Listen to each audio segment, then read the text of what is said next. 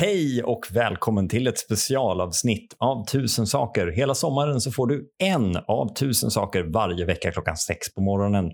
Jag heter Kim Johansson och med mig har jag Ellen Tiander för att beta av den här otroliga listan med hjälp av producent Sally Eriksson. Punkt 589.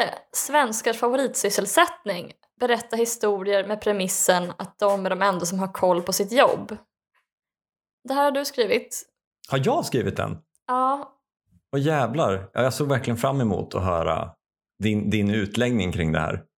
ja men jag- man känner igen det. Alltså, jag håller helt med om att det är svenskars favoritsysselsättning. För det finns ju väldigt ofta att man hamnar, eh, oftast de är män, eller nej det kanske fan är spritt 50-50, men att det verkligen är så.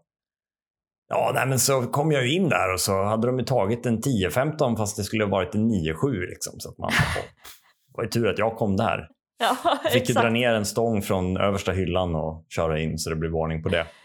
Borde inte det egentligen, alltså borde man inte vilja undvika det då? Man vill ju inte höra om när det nästan gick fel på Apoteas lager i morgongåva och någon inte fick sin Alvedon.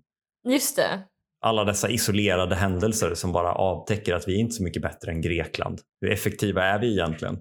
Vår effektivitet hänger hela tiden på att liksom, Bosse ska råka gå förbi.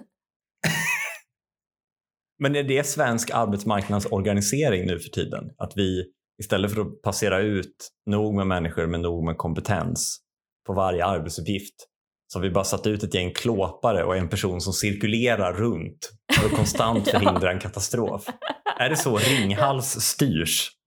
ja. ja. Man har någon med uppgiften att råka gå förbi hela tiden. Ja, men det påminner ju om, alltså är inte det som förr? En massa fabriksarbetare och sen en arbetsledare som går runt och kontrollerar, eller liksom en kontrollant. Men det är väl liksom det lilla utrymme man har för att framhäva sin egen förträfflighet.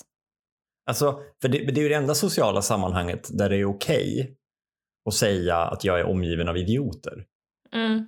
det är ju inte så att man liksom öppnar konversationen med sig. I mitt kompisgäng, där är vi tre heroinister, en kille som har knivhuggit sig själv och en kille som liksom inte alltid riktigt hinner till toa. Typ. Då tänker Mm. inte folk så här, fan vad du är rimlig som hinner till toa. men, men när vi pratar om våra arbetsplatser, då är det helt plötsligt okej att skryta lite med att man är omgiven av idioter. Just det. Så här, vet du vad? Jag jobbar på fjärrvärmeverket och när som helst så kan det bli kallt hemma för alla är dumma i huvudet förutom jag. Det borde man inte, det borde inte reflektera bra. Man bara, vad gör du där? Alltså Ja. cut out the negative energy in your Ja, life. precis. Omge dig inte med sådana energitjuvar. Det ska man ju säga. Ja, verkligen. Du kanske borde byta jobb. Ja, Det här bidrar inte till din utveckling. ja men ja, precis. Vad säger det om dig? Det är också det som är, det är liksom en underton i alla de här berättelserna. Alltså, var, varför är du alltid på väg? Liksom, varför råkar du alltid gå förbi? Varför är inte du vid din arbetsstation? varför är du hela tiden på väg på rast? Vad gjorde du där? Vet du vad jag hör? Någon som skolkar.